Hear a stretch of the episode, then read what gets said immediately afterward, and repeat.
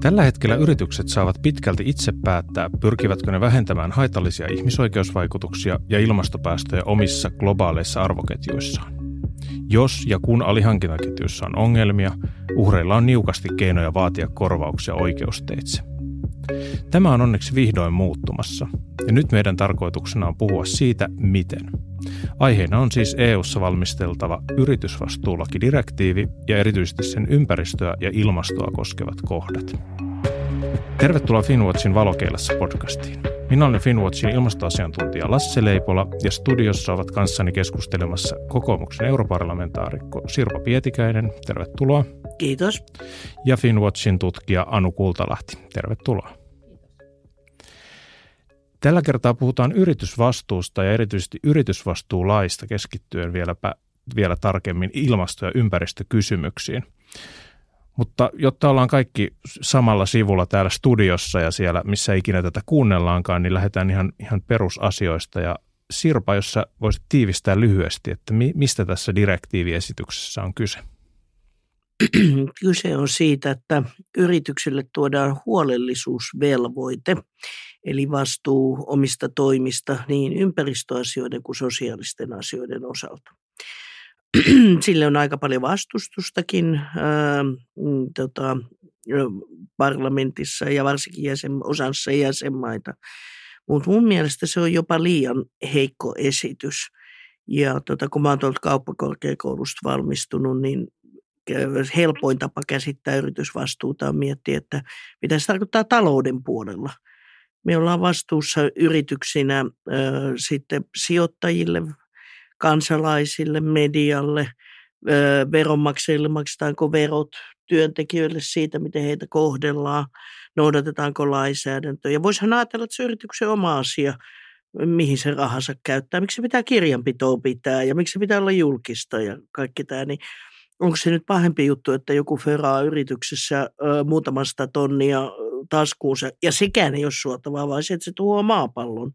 Ja silloin niin tota, itse asiassa tämä ympäristö- ja sosiaalinen vastuu on paljon tärkeämpiä kuin se talousvastuu. Ja silloin nämä pitäisi olla rinnallisia sieltä peilaamalla sieltä talouspuolta löytyykin jo hyvät menetelmät, että miten sitä vastuuta sitten toteutettaisiin. No kun komissio julkaisi tämän direktiiviesityksen viime keväänä, niin oikeuskomissaari Didier Renders kutsui sitä game changeriksi, niin Anu, onko tämä game changer, meneekö asiat nyt uusiksi? No joo, asiat voi osittain mennä todellakin uudeksi ja tä, tässä on niin potentiaalia olla game changer. Et vähän niin kuin Sirpakin tuossa sanoi, niin meidän mielestä niin tämä komission esitys on ihan hyvä pohjaesitys, mutta sitä voidaan kyllä vielä siitä, siitä niin parantaa. Ja itse asiassa tässä joku, tällä viikolla kuulin, kun joku sanoi, että tämä niin kuin, ää, yritysvastuulakidirektiivi tai tämä komission esitys, niin tämä on niin kuin he kutsuivat sitä tärkeimmäksi niin kuin lakialoitteeksi, mikä on tällä hetkellä niin kuin työn alla mm. missään päin maailmaa melkein, niin, niin on niin kuin tärkeää myös kiinnittää mun mielestä huomiota siihen, että tämä on nimenomaan niin kuin vielä vaiheessa, että tässä, tätä vielä niin kuin työstetään ja, ja se ei ole vielä, vielä niin kuin lopullinen, mutta potentiaalia siinä tosi paljon on. Ja mun mielestä se potentiaalia ehkä tiivistyy tiivistyy sit siihen, että tähän astihan niin bisnestä on tehty aika pitkälle silleen, että ne yritystoiminnan haitalliset ihmisoikeus- ja ympäristövaikutukset, ne on ulkoistettu. Ja yritykset ei ole joutunut kantamaan vastuuta näistä haitallisista vaikutuksista niiden koko arvoketjussa. Ja, ja on jopa, voidaan jopa sanoa, että polkemalla ihmisoikeuksia äm, ja ympäristöä on voitu saada jopa niin kuin epäreilua kilpailuetua mm. markkinoilla. Että onhan onhan se niin kuin fakta, että jos, tai usein sellaiset tuotteet, jotka tulee tuntemattomista olosuhteista, niin on vaikka halvempia kuin sellaiset, joiden niin kuin alkuperä on tunnettu ja joiden olosuhteita pystytään ja myös käytännössä valvotaan. Ja tämä on ehkä se semmoinen mitä mä sanoisin, että se, se niin kuin tavallaan markkinavääristymä mm. tavallaan, mihinkin tällä direktiivillä myös pyritään puuttumaan. Että et pyritään luomaan tasaisempaa pelikenttää eurooppalaisille ja Euroopassa toimiville yrityksille. Ja ajatuksena on, on, on se, että EU-ssa vastuunkantoa ei voisi jatkossa vältellä ja sillä ei voisi saada kilpailuetua. No kun puhutaan yritysvastuusta, niin aika usein mielletään, että puhutaan nimenomaan ihmisoikeuksista ja työntekijöiden suojelemisesta, niin kuin varsinkin tällaisissa niin kuin arvoketjuissa liittyy, liittyy erilaisia riskejä. Mutta ehkä tuntuu vähän siltä, että harva on tajunnut sitä, että yritysvastuussa, tai sanotaan, että se on niin kuin kehittyvä ajatus siitä, että yritysvastuussa ja tässä direktiivissä myös on, on kyse myös niin kuin ilmastosta ja ympäristöstä. Miten te selittäisitte sen, että kun meillä on jo esimerkiksi päästökauppa, joka ohjaa yritysten päästöjä, niin mitä uutta tämä direktiiviesitys tuo niin kuin ilmaston näkökulmasta? No mä ensinnäkin sanoisin, että siinä on tärkeää, että se ei ole vain ilmasto. Mua joskus vähän huolettaa ottaa päähän, kun puhutaan vain ilmasto, ilmasto. Me tiedetään, että on resurssitehokkuus.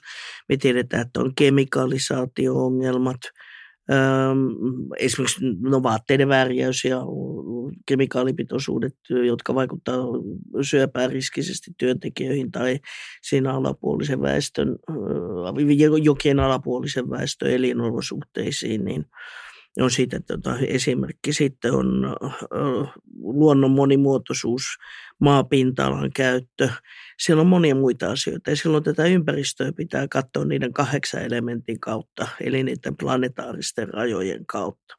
Ja silloin se tuo sen vastuun tästä, eli mun pitää tietää se jalanjälkeni. Ja se, mikä mun mielestä on iso juttu jatkoon, on se, että tuossa mainitsit jo, että pitää katsoa sitä alihankintaketjua koska sieltähän ne isot vaikutukset tulee. Jos katsoo tehtaan ovelta tehtaan ovelle tai kaupan ovelta kaupan ovelle, niin siellähän voi LED-lampuilla saada kovinkin nätin tuloksen, mutta sitten se tavara voi olla, jota siellä myydään, niin hyvin toisenlaista. Ja tota, tämän koko aidon elinkaaren lisäksi se toinen merkittävä seikka tällä ympäristöpuolella, niin kuin myös sosiaalisella puolella, on se, että mun mielestä jatkossa en tiedä ei vastaukseksi. Jos mä menisin hakemaan pankista lainaa yrityksen johtajana ja sanoisin, että no mä nyt oikein kyllä tiedä, onko noin laskut alihankkijoille maksettu ja en mä nyt kyllä oikein tiedä, ollaanko me tappiollisia vai ollaanko me tota voitolla, että ei meillä nyt niin kuin oikein ole selvillä, mitkä nämä meidän talousluvut tai vaikutukset on, niin mä olisin automaattisesti riskiasiakas. Niin samalla tapaa yritys, joka ei tiedä eikä kykene hallitsemaan alihankintaketjua, niin tietämättömyys tarkoittaa riskiä – ja se tarkoittaa huonoa hallintoa. Ja sen pitää tarkoittaa sitä, että sitten pitää valita sellaiset alihankintaketjut, mistä voi tietää.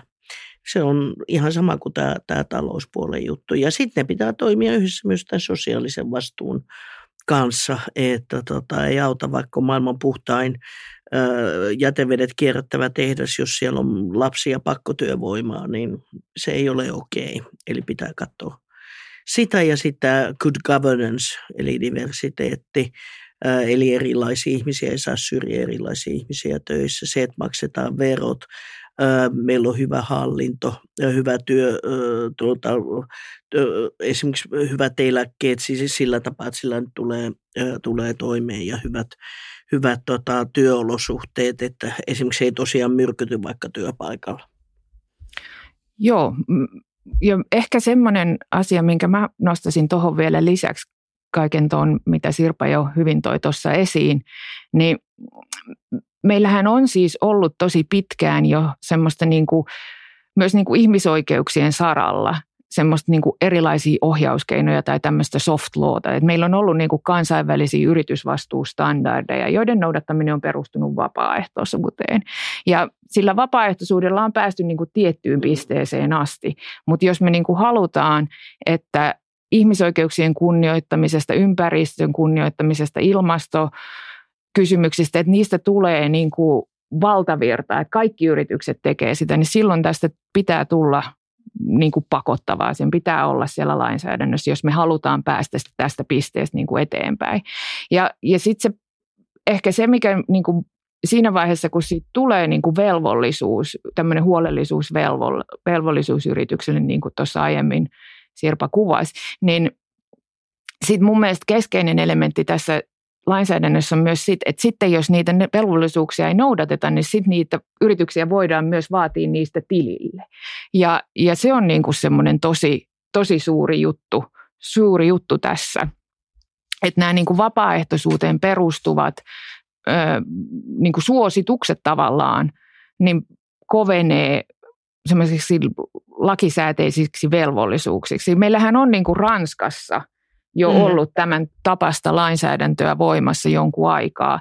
Ja jos nyt katsotaan esimerkiksi just näitä ilmasto, ilmastokysymyksiä, niin Ranskassa sen kansallisen lain, lain perusteella on pystytty sit nostamaan esimerkiksi Totalia tai entinen Total, nykyisen Total Energies, tämmöinen yksi suuri öljyjättiyritys maailmassa, niin vast, sitä vastaan niin kuin oikeuskanne sen takia, että vaikka tällä Totalilla on, on niin kuin hiilineutraaliustavoitteet asetettu itselleen, niin, niin, niin siitä huolimatta Totalin niin kuin liiketoiminta perustuu edelleen tosi pitkälti fossiilisiin ja ne investoi suurimmaksi osaksi siihen, että ne etsii uusia öljy- ja kaasulähteitä. Et, et niin kuin niiden, näistä tavoitteista huolimatta se liiketoimintamalli ei ole vielä siellä niin kuin sen Pariisin sopimuksen kanssa linjassa. Ja se on myös yksi tämmöinen ilmastoa koskeva niin kuin, ehdotus tässä komission esityksessä, että yrityksillä olisi myös velvollisuus huolehtia siitä, että, että heidän niin kuin, laatia tämmöinen siirtymäsuunnitelma tavallaan siitä, miten sen yrityksen strategia ja liiketoimintamalli saadaan linjaan tämän Pariisin sopimuksen 1,5 asteen tavoitteen kanssa. Jos mä saan jatkaa tuohon, niin tuossa on kaksi tosi merkittävää asiaa sen liiketoiminnan kannalta. Toinen on se, että se on velvoite eikä vapaaehtoista. Kun monta kertaa sanotaan, että no yritykset tekee sitä ja hyvät yritykset tekee, että miksi se nyt pitää olla niin pakko kaikille. Niin juuri siksi, koska hyvät yritykset tekee sitä. Ja se on niille lisäkustannus ja ne voi toki näyttää, että ne on reiluja tätä kautta ja hoitaa asiansa hyvin. Mutta tota, entäs sitten ne, jotka ei tee? Eihän ne pahikset sitä tee näyttääkseen, että meillä nämä asiat on kyllä ihan päin pyllyä. Ja se tekee just sen äh, tota epäreilun kilpailutilanteen, mistä mainitsit aikaisemmin. Ja minkä takia me haluttaisiin suosia ja päästää vähemmällä ne, jotka ei hoida asioitaan. Eikö meidän pitäisi niiden kannustamana, jotka jo hoitaa asiansa, niin pistää ne viimeisetkin luokalle ja siihen samaan testiin, jolloin nähdään oikeasti se ero joka, joka tota on. Ja sitten toinen on tämä transitiosuunnitelma. Ja tota, eihän talousraportoinnissakaan voi olla niin, että tappiollista on, ei me mitään tehdä, ei sille mitään maha. Tappio tässä tulee ja rahat häviää, että tiedä kauan riittää. Vaan tehdään jotakin toimenpiteitä sen pohjalta, mitä se raportointi kertoo. Niin tämä, ja sen toiminnan pitää olla kannattavaa. Tässä se ajatus siinä huolellisuusvelvoitteessa on, että sen toiminnan pitää olla ympäristöllisesti kestävää. Piste. Ja se ei ole nyt oikeastaan millään pisteksellä ja sitten se on niin kuin se oma aika, onko se viisi vuotta, onko se kymmenen vuotta, jonka se kestää, että sinne siirrytään, mutta sitä pitää tota, tehdä aktiivisesti se raportoinnin pohjalta niitä toimenpiteitä, seurata miten se reitti etenee, jos se ei etene tarpeeksi hyvin, se pitää tehdä korjaavia toimenpiteitä. Ja sen mitä tekee, niin pitää olla myös kolmannen osapuolen ulkopuolisesti tarkistamaan, että se ei ole vaan niin kuin omaa ö, kertomusta, mitä me täällä nyt sitten tehdään, koska siihen täytyy voida luottaa, että se on totta. No kun viittasit tuossa hyviksiin ja pahiksiin yritysjoukossa, niin kumman ääni kuuluu parlamentissa enemmän, että onko siellä ne hyvikset vaatimassa pahiksille kiristystä vai pahikset vastustamassa kaikkea? No tota, hyvisten ääni on alkanut viime vuosina, ehkä kuin viiden vuoden aikana, niin pikkusen enemmän kuulua, mutta kyllä niin kuin muuhun esimerkiksi 98 prosenttia yrityskaan yhteydenotoista on niitä, jotka sanoo, että ei saa. Ei saa sitä eikä tätä energiayrityksiä, tota, maatalousyrityksiä, suomalaisia yrityksiä, belgialaisia yrityksiä, italialaisia yrityksiä, saksalaisia autoyrityksiä, kivihiiltä. Ja tota, se on sikäli ymmärrettävää, että mikään tämmöinen sääntelytilanne, mikä nyt on, niin sehän ei ole tämmöinen tyhjä tila, johon nyt yhtäkkiä tiputetaan joku yritysvastuulainsäädäntö – vaan se nykyinen tila suosii tietynlaisia yrityksiä. Se suosii niitä, jotka hakee se halvimman hinnan tavalla tai toisella työntekijöiden selästä tai, tai tota, ympäristön laiminlyönnistä, jos eivät osaa sitä tehdä innovaatioilla ja sisällöllä ja paremmalla palvelulla. Niitäkin yrityksiä on. Ja tota, kun tämä nykyinen ö, säätelyympäristö suosii sitä, ihan niin kuin fossiiliset tuet suosii vaikkapa kivihiiliyrityksiä, niin sitten kun ne yritetään muuttaa se tilanne, niin totta kai sieltä tulee reaktio, että ei voi hyvänen aika sentään. Kyllä se kivihiilikin, kyllä sen täytyy olla vihreätä. Kyllä tässä on meidän määritelmät, miten se on kestävää kivihiili. Ja kun sanot, no ei, kun se on fossiilista, niin tulee hirveät tuntipu- tunnepultit. Ja sama on tällä toisella puolella. Ei tämä, minä en voi tietää, mitä siellä Aasiassa mun tehtailla tapahtuu. No älä sitten toimi siellä, olet voit tietää. No ei ole ennenkään ollut, ei sitä voi tehdä. Ja tota, sehän saa niin kuin monet poliitikot tällaisissa tilanteissa vähän epäilemään. Kun sitä, mitä ei ole koskaan ennen tehty, niin siitä on helppo sanoa, että sitä ei voida tehdä. Ja nyt kaatuu mun bisnes ja nyt kaatuu tämä toimiala ja nyt kaatuu tämän maan talous ja koka sammuttaa Euroopasta valo, kun Euroopan talous kaatuu, kun muualla missään ei tarvitse tehdä mitään. Mikä ei ole totta, koska jos meillä on tämä vastuulainsäädäntö, niin kyllä se tarkoittaa, että joku vastuullisuus pitää olla myös niillä tuotteilla, joita me tuodaan Eurooppaan. Joo, ja jossain määrin hän sitten EU ehkä tässäkin on sitten ehkä jopa semmoinen suunnan näyttäjä jossain, että kyllä se, jos meillä EU:ssa tämmöistä, tämmöistä lainsäädäntöä säädetään, niin kyllä se myös heijastuu ne vaikutukset mm. sinne, sinne muualle. Ja mun, ehkä nyt ainakin mun näkökulmasta, niin äh, harva yritys niin, niin kuin suoraan niin kuin ihmisoikeuksien kunnioittamista tollaisenaan vastustaa, vaan se on just ne niin kuin yksityiskohdat siellä sääntelyssä, mm. että miten se säädetään, jota kautta sitä pyritään niin kuin heikentämään ja vesittämään sitä niin kuin tulevaa sääntelyä.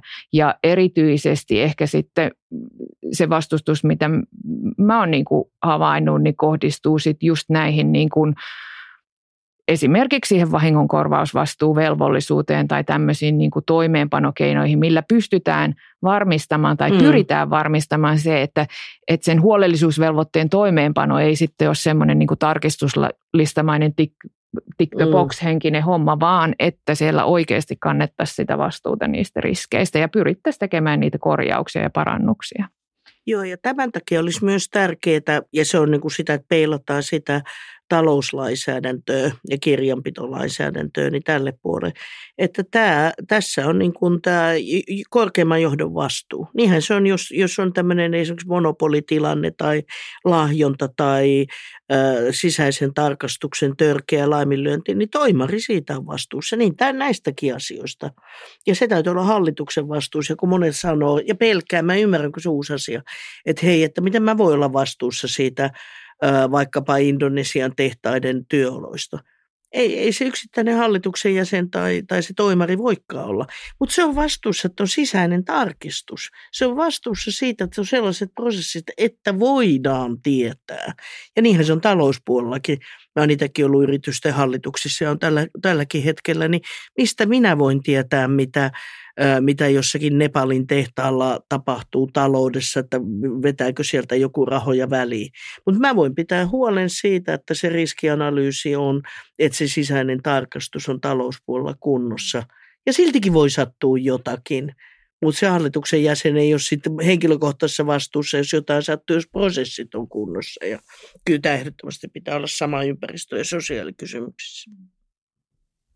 No siellä parlamentissa tähän laki esitykseen kohdistuu tietysti paljon mielenkiintoa, josta puidaan monessa valiokunnassa. Ja sinä Sirpa olet ympäristövaliokunnassa varjoesittelijänä, niin mitä tarkoittaa varjoesittelijä? Tota, Euroopan parlamentin lakien valmistelu on aika toisenlaista kuin Suomessa, kun Suomessa poliitikko puhuu ja virkamiehen kirjoittaa valiokunnassa. Niin täällä, kun ne on poliittisesti hyvin ö, tota keskeisiä nämä kysymykset, kun se parlamentti on tasaväkinen neuvottelija sen jäsenmaan, jäsenmaita edustavan tota, presidenssin, tämän, tämän puheenjohtajamaan edustajien kanssa, niin se prosessi on täysin meppien eli poliitikkojen käsissä. Ja se pääneuvottelija tarkoittaa sitä puoluetta ja sitä ehdokasta, sitä edustajaa, joka tota, vastaa sitä ensimmäisestä versiosta raportista. Mutta kun se on poliittisesti tärkeää ja sitten tulee neuvottelutiimi, niin silloin joka puolueella on siitä kyseistä lakiesityksestä vastaava henkilö, josta kutsutaan varjoraportööriksi eli varjoneuvottelijaksi. Ja tota, tämä varjo antaa ehkä vähän väärän kuvan, koska jos ajatellaan, että jos neuvottelija tulee vaikka pienestä puolueesta ja kansanpuolue, johon mä kuulun, niin sattuu nyt olemaan Euroopan parlamentin suurin puolue.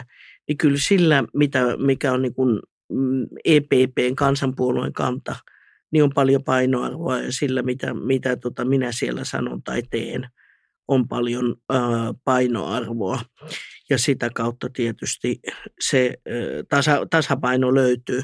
Mutta ei se aina helppoa, koska tota, musta tuntuu, että tässä yritysvastuulainsäädännössä ne näkemykset, näkemyserot on vähintään yhtä isoja täällä meidän puolueen sisällä kun ne on tota muiden ryhmien kesken. Muun muassa juuri tästä hallitusjäsenvastuusta ja, ja tästä johdon vastuusta – josta mä äsken mainitsin. Ja, ja tota, tosiaan itsellä on sekä hallitus, yrityshallituskokemusta että toi kauppakorkeakoulutausta, niin mä näen sen aivan välttämättömänä jo ihan sen yritysten tasapuolisuuden vuoksi. Ja mä näen, että se on mahdollista.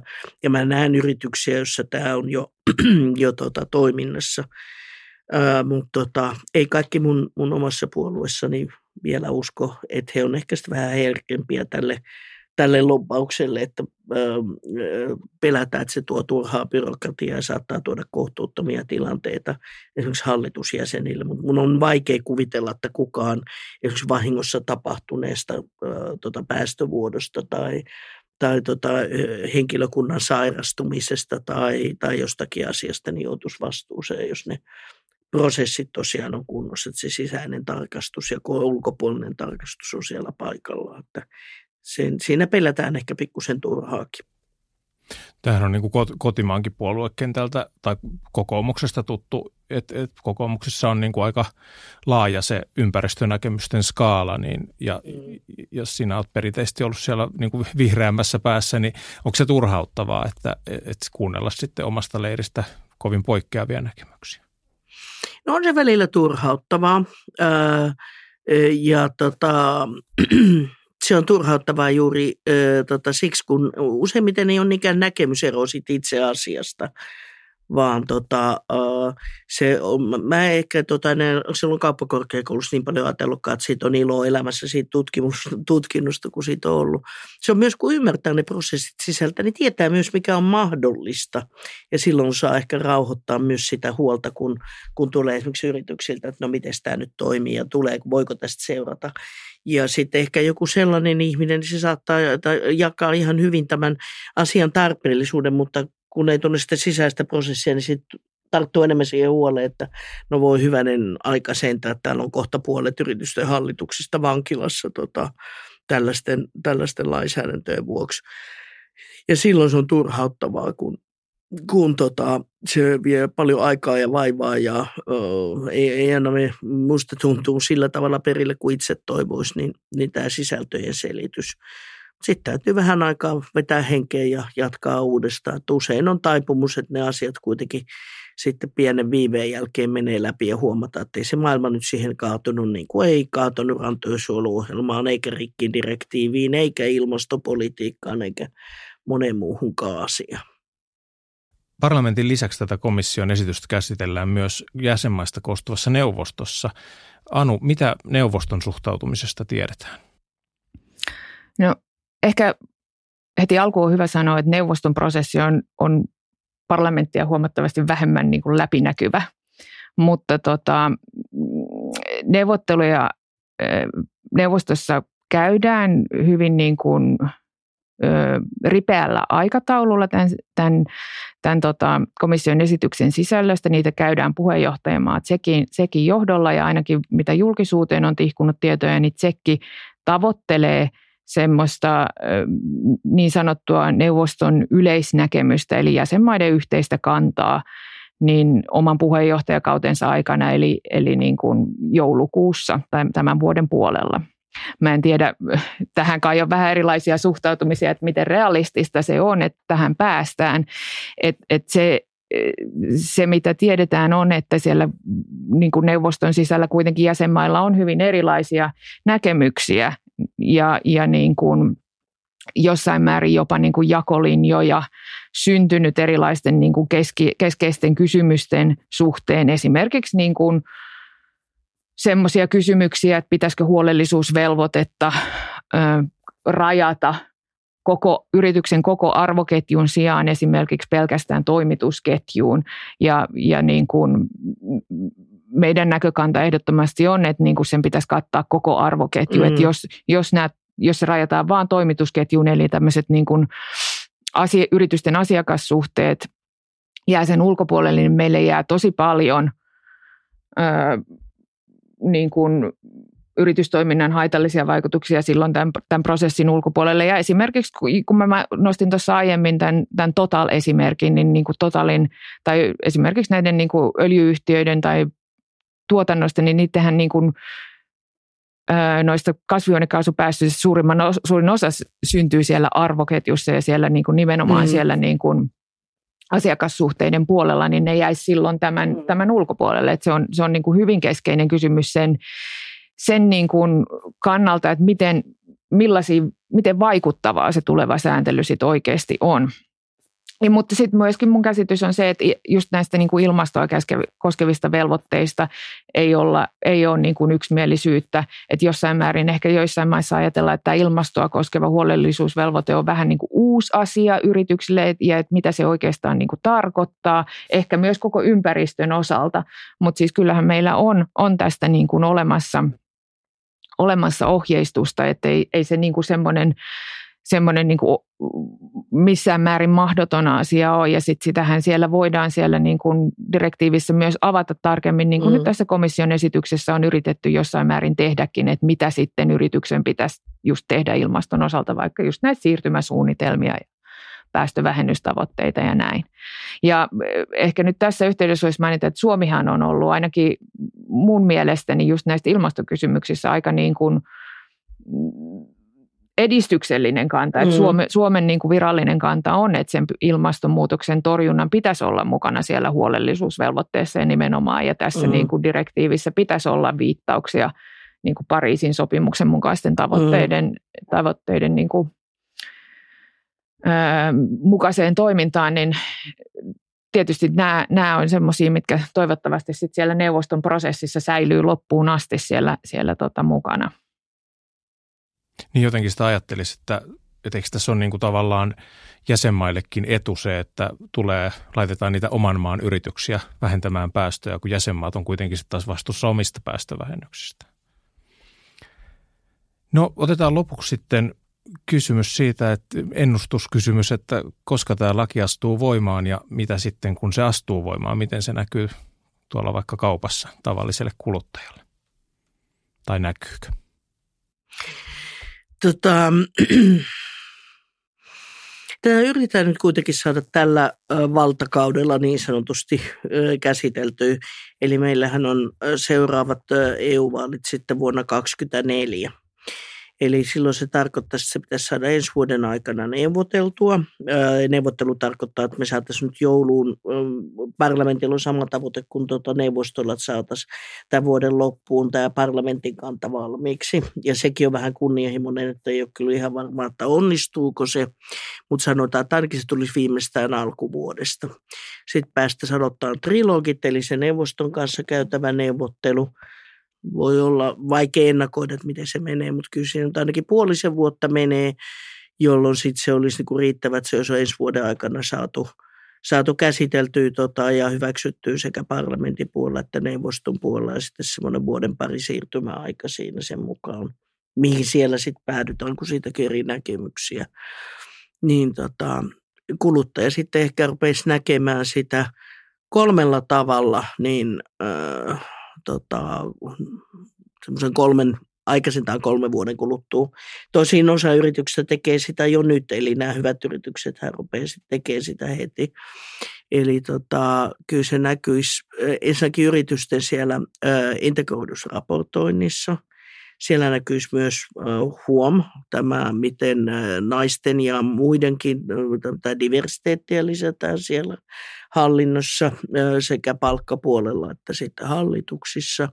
Se näkyisi sillä tavalla, että voidaan nähdä, miten ne yritykset siirtyy siitä tietämättömyysalueelta tietämisen alueelle, miten ne siirtyy fossiilisista tai biodiversiteettiin haittaavista toiminnoista tai muihin.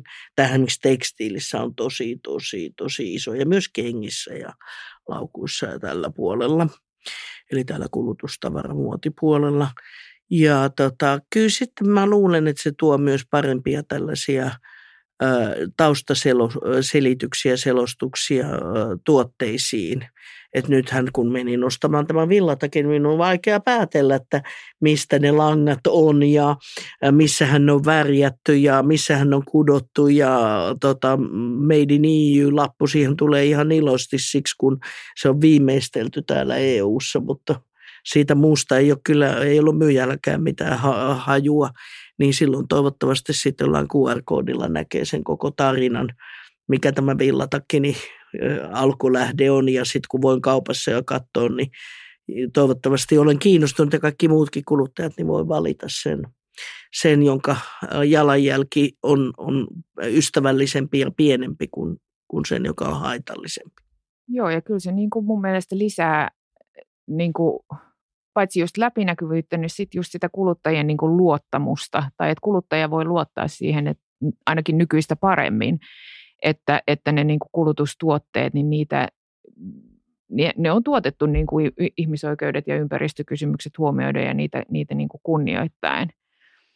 Ja, ja sitten tietysti jossain määrin, että jos nämä esimerkiksi nämä ympäristövelvollisuudet ja ilmastovelvollisuudet siinä niin kuin toteutuu, niin kyllähän meillä sitten on myös paremmassa kunnossa oleva, oleva planeetta, joka jää sitten niin kuin tuleville polve, Enemmän toivoa. Mm.